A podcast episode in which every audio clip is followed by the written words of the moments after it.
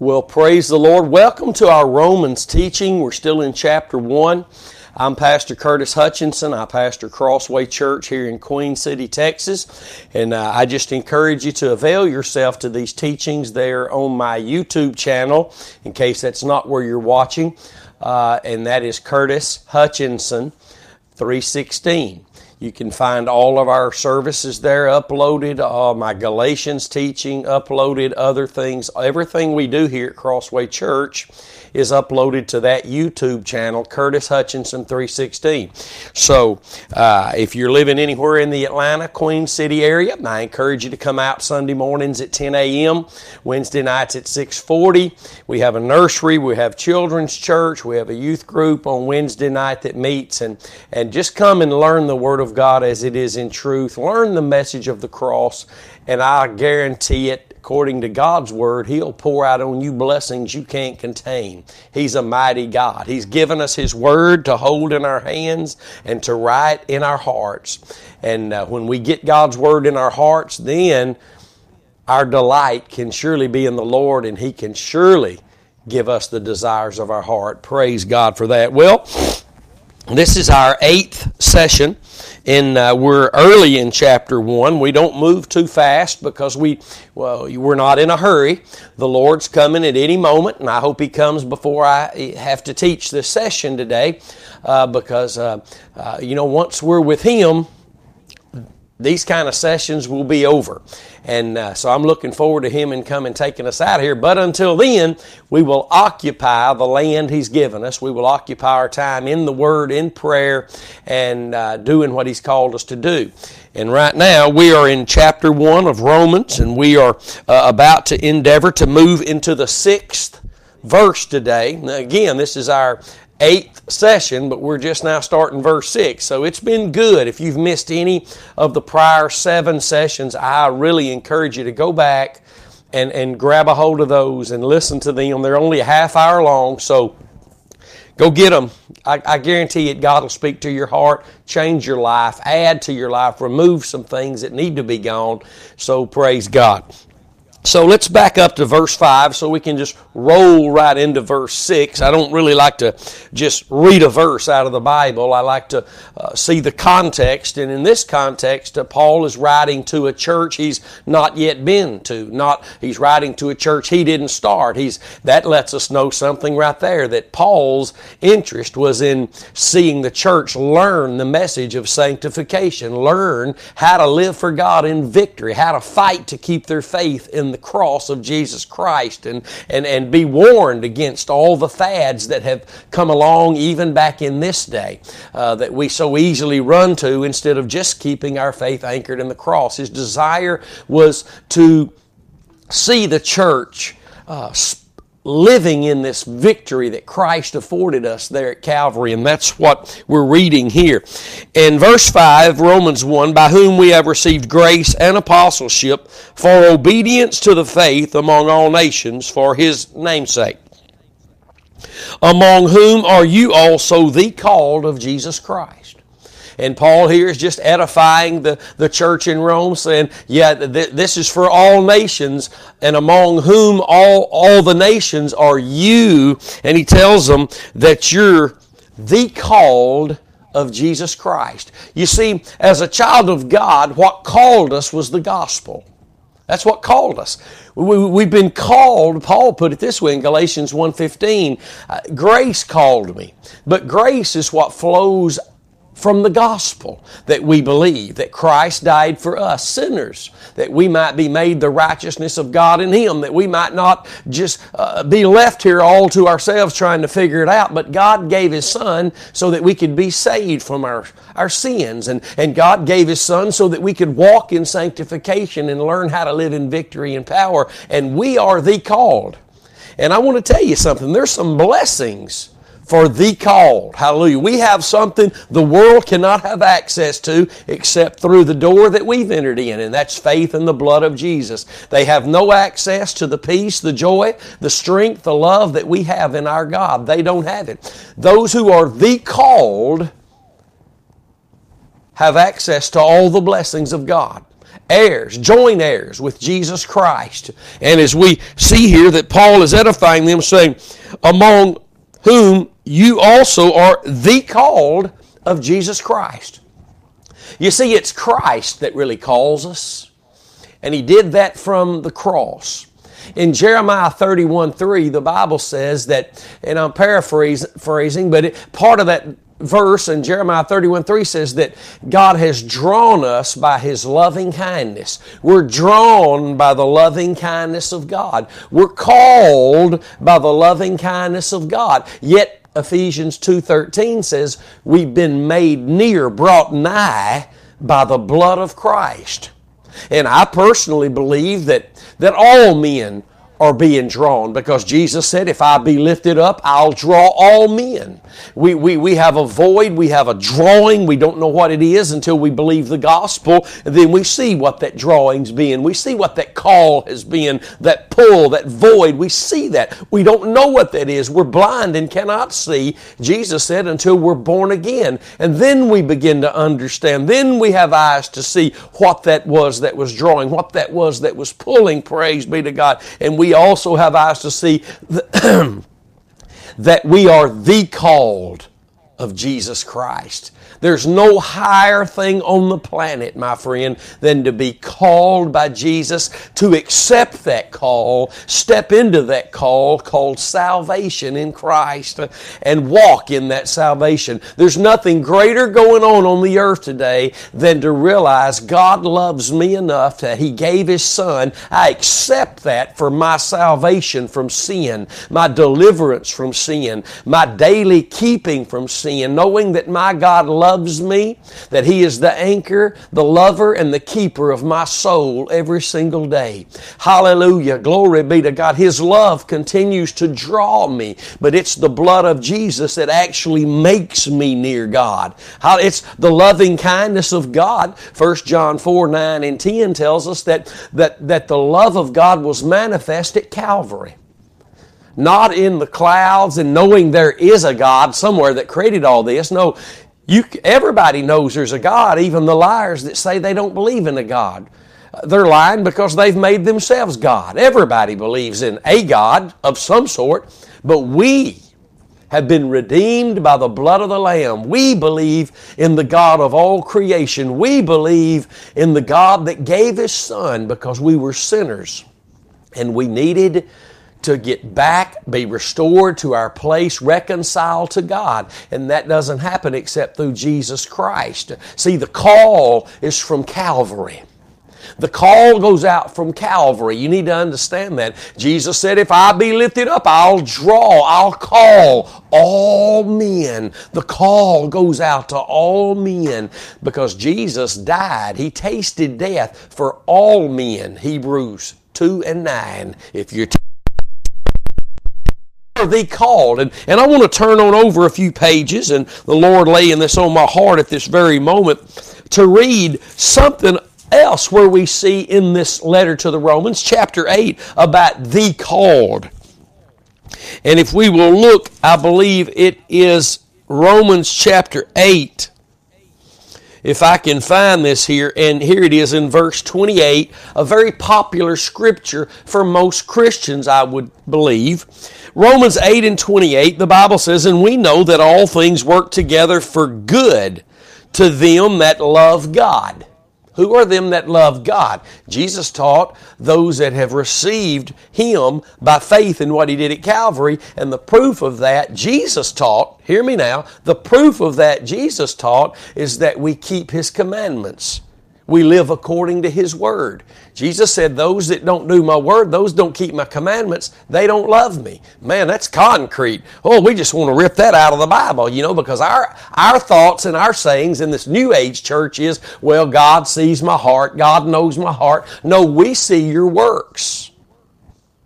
The Bible says Jesus taught again, let your light shine before men that they might see your works and glorify God. Come on, somebody.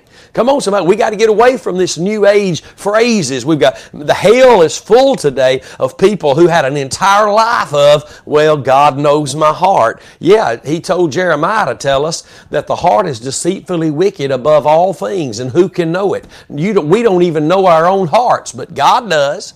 Matter of fact, that's what he looks at. And our hearts speak volume to God, not our lips. Our hearts speak volumes to God, not our lips. Jesus said, you draw nigh unto me with your lips, but your hearts are far from me. So don't listen. Just cut that phrase, God, well, God knows my heart. Just living in sin and saying, God knows my heart. Yes, the lives we live come from what's in our hearts. Somebody said amen this morning. So watch this. And we know, I like the little word we, because Paul wrote it, and the we from Paul's writings are those who are the called of Jesus Christ, those who have their faith in the cross of Christ, not the G12, government of 12, not the words they speak, the word of false faith, and not the road of the walk of Emmaus, the prayer shout, all these things of this New Age church, the C. Peter Wagner, the false apostolic and prophetic moves that are books are written out there to deceive the people. It's just time to come back to true faith in the cross of Jesus Christ and walk in that place that you were called to as the called of God. Watch this. And we know that all things work together for good to them that love God, to them who are the called according to His purpose. Wow. So watch this. He goes on to explain who they are. Now, that's good news. I can read the Bible. I can read scriptures like that. And then I can see that I am the called according to His purpose. And then he goes and he gives what that purpose is. So I can read this. I can confirm I am the called. Hallelujah. I am the called. Watch this. For whom He did foreknow, He also did predestinate to be conformed to the image of His Son, that He might be the firstborn among many brethren. What did that just say? He foreknew those who would be conformed into the image of His Son, those that would accept His Son as Savior of the world, those that would follow Jesus, take up their cross, follow Jesus, not just say some prayer and think they're in and that's it for the rest of their life. Jesus said, you can't follow me unless you deny yourself, take up your cross daily, and follow me. And I don't care what Grandma taught you. You better know something. If you don't deny yourself, take up your cross daily and follow Christ, you can lose. You can be cut off. And I'm not here to teach that today, but you can find it in Romans 11 and Hebrews 6 and the book of Revelation. You can see that plain. You got to go to some Bible cemetery and learn wrong doctrine for years, the way men thinks, men's tradition, instead of just what the Bible says. Those who believe just what the Bible says are those who have ears to hear what the Spirit of God is saying. And the Spirit of God is the Spirit of truth. The Spirit of truth reveals truth, that He might impart truth, that He might work in that truth effectually that you believe, to liberate you and to free you and to sanctify you, that He might declare Jesus Christ as the Son of God with power through that resurrection life you're experiencing. Not you, not your preacher, not your church, not your denomination, regulations and rules, that traditions, but that He might, listen, that He might declare Jesus Christ as the Son of God with power through your life. So we see here that we know all things work together for good to them that love God. Mm-hmm. Can't love God unless your faith is in the cross. Remember, everything we do is by faith. And everything we do is through the Spirit, or it's in the flesh. So we received the love of God when we were born again. God shed His love abroad in our hearts, Romans 5:5, when we were born again. But if we don't walk by this faith that Christ manifested, exhibited for us at Calvary and offered us through His death, that faith alone, then it's not really love for God. It's only emotions and feelings and desires. But the only way you and I can love God is by faith. And that's the faith that works by love, Galatians 5:6. If it's not faith that works by love, and that means the faith that sent Jesus to the cross because He loved us, then it's not biblical faith, and I'm not really loving God. I just say I do. I pretend I do. Listen, there is a difference. Listen, you can't love God except by faith. Outside of faith, it's just feelings and emotions, and that won't do a thing for you. Faith is the substance, not your emotions, not your faith. Faith is the substance of what you're hoping for. It's the very evidence. Your faith is the evidence of what you can't see. It's your faith that is your evidence, praise God. So He says here, we know that all things work together for good to them who that love God, to them who are the called according to His purpose. And then He says, for whom He did foreknow, He also did predestinate to be conformed to the image of His Son. You have a great confirmation right here.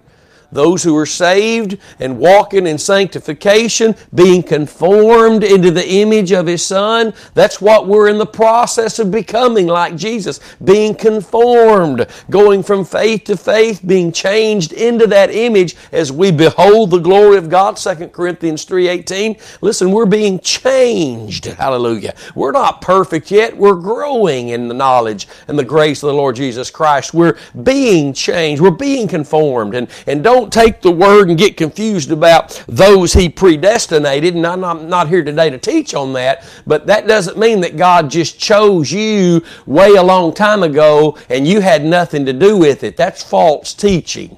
That's false teaching. We look back to the Garden of Eden and see that God gave man a choice. And God does not overrule that choice. God knows every decision we will ever make. He knew that Adam would sin, but God's love is greater than His knowledge of all things. God knew, He knows that I'll sin later on in my life, God forbid, but it's just a reality that we're going to do something wrong. We're going to commit a sin. God knows that, but yet He's dealing with me not based on what He knows I'll do one day or what I've done in my yesterdays. God's dealing with me right now based on what my faith is in right now. That's a good God, a God who just creates everything and sets it in motion, but doesn't curl up on the recliner and wad up in the ball and go to sleep. He says, you know what? I already know everything, but I'm getting involved. You know why He had to get involved? Because without Him, it would have never made it through the first day. God has to be involved in His creation, or His creation can't function. The Bible says He's upholding all things right now by the word of His power. If He's not involved, it's not going to work, even though He already knows everything. So listen, don't get confused with those Calvinist false teaching of Calvinism that God made you believe, that He chose who would go to heaven and He chose who would go to hell. My God did not create people to go to hell. Hallelujah. He says this in His Word, that it's not His will that any should perish. You got to be taught by man some legalistic and traditional false doctrine to say that God chose certain people to go to hell and certain, and it's just the twisting and the misunderstanding of Scripture, because here's what their problem is. They don't see everything in the Word through the blood, through the work of the cross. That's why they say things to us. I used to work with a couple of guys, and they'd say, oh, I know the cross. Oh, I know the cross. Oh, I know the cross. And they're really being sarcastic about the cross. And they're caught up in this Calvinism. And I told them one day, they kept coming to my office and trying to pin this stuff on me and push this stuff on me. And I said, look, fellas, if that's what you really believe, then me and you don't serve the same God. My God gave His Son for all. My Savior, the Bible says, tasted death for all men. Hallelujah. My God, hallelujah, gave His Son for the whole world because He loves the whole world. Hallelujah.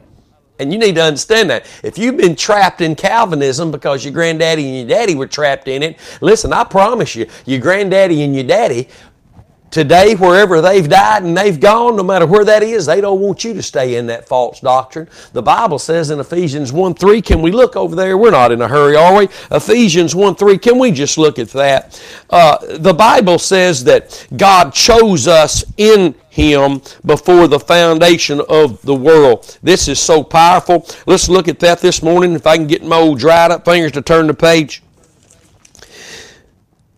Ephesians 1:3 says, Blessed be the God and Father of our Lord Jesus Christ, who has blessed us with all spiritual blessings in heavenly places in Christ.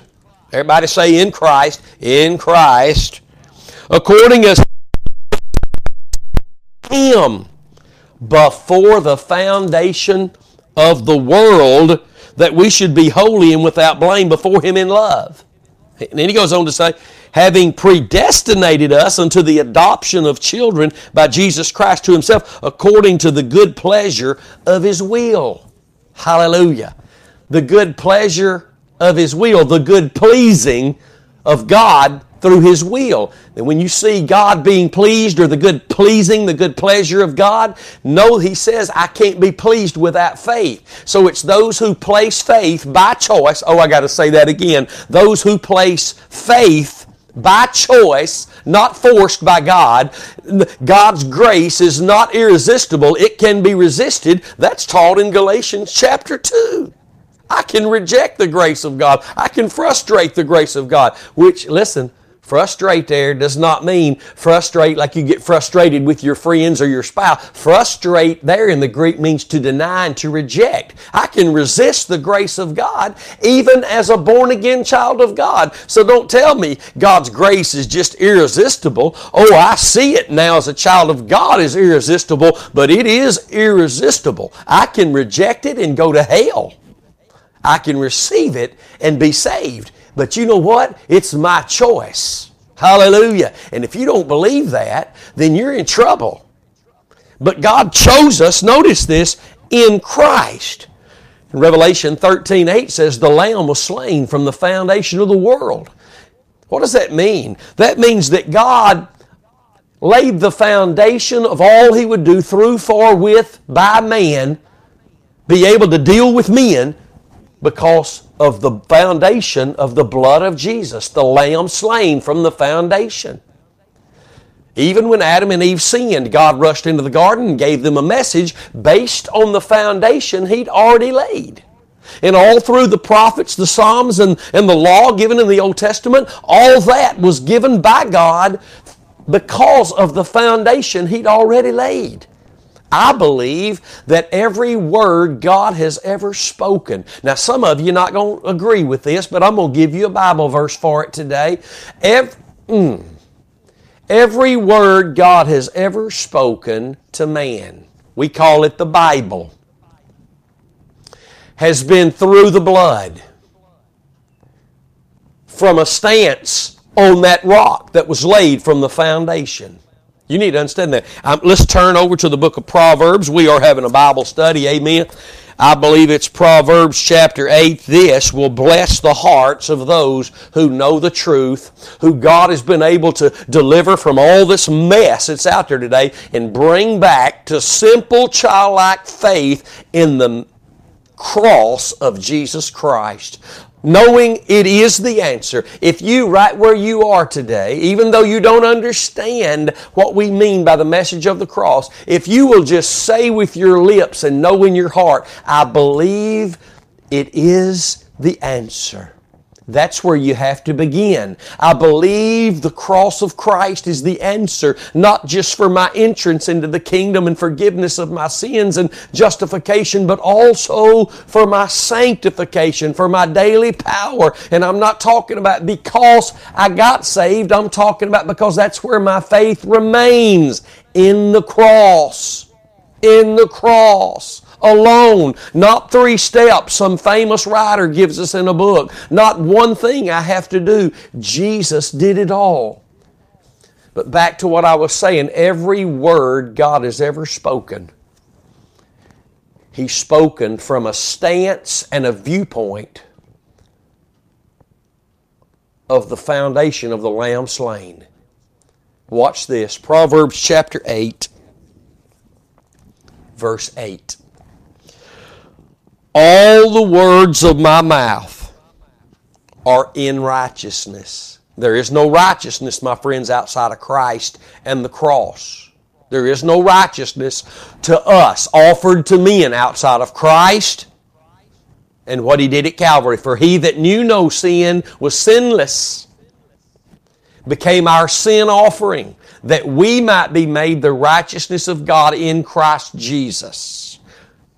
Romans 3:22, that the righteousness of God is to and upon all those that believe, not work for, believe. Watch this. Chapter 8 of Proverbs, verse 8. All the words of my mouth, that means the whole Bible. The whole Bible. Say the whole Bible. The whole Bible. All the words of my mouth are in righteousness. There is nothing froward or perverse in them. That, my friends, is powerful. Every word God has ever spoken. Watch this. Back up a verse. 7 in Proverbs 8. For my mouth shall speak truth. Jesus says, I am the truth. I am the living word. Did you see this? Let's read this today. Proverbs chapter 8, verse 7.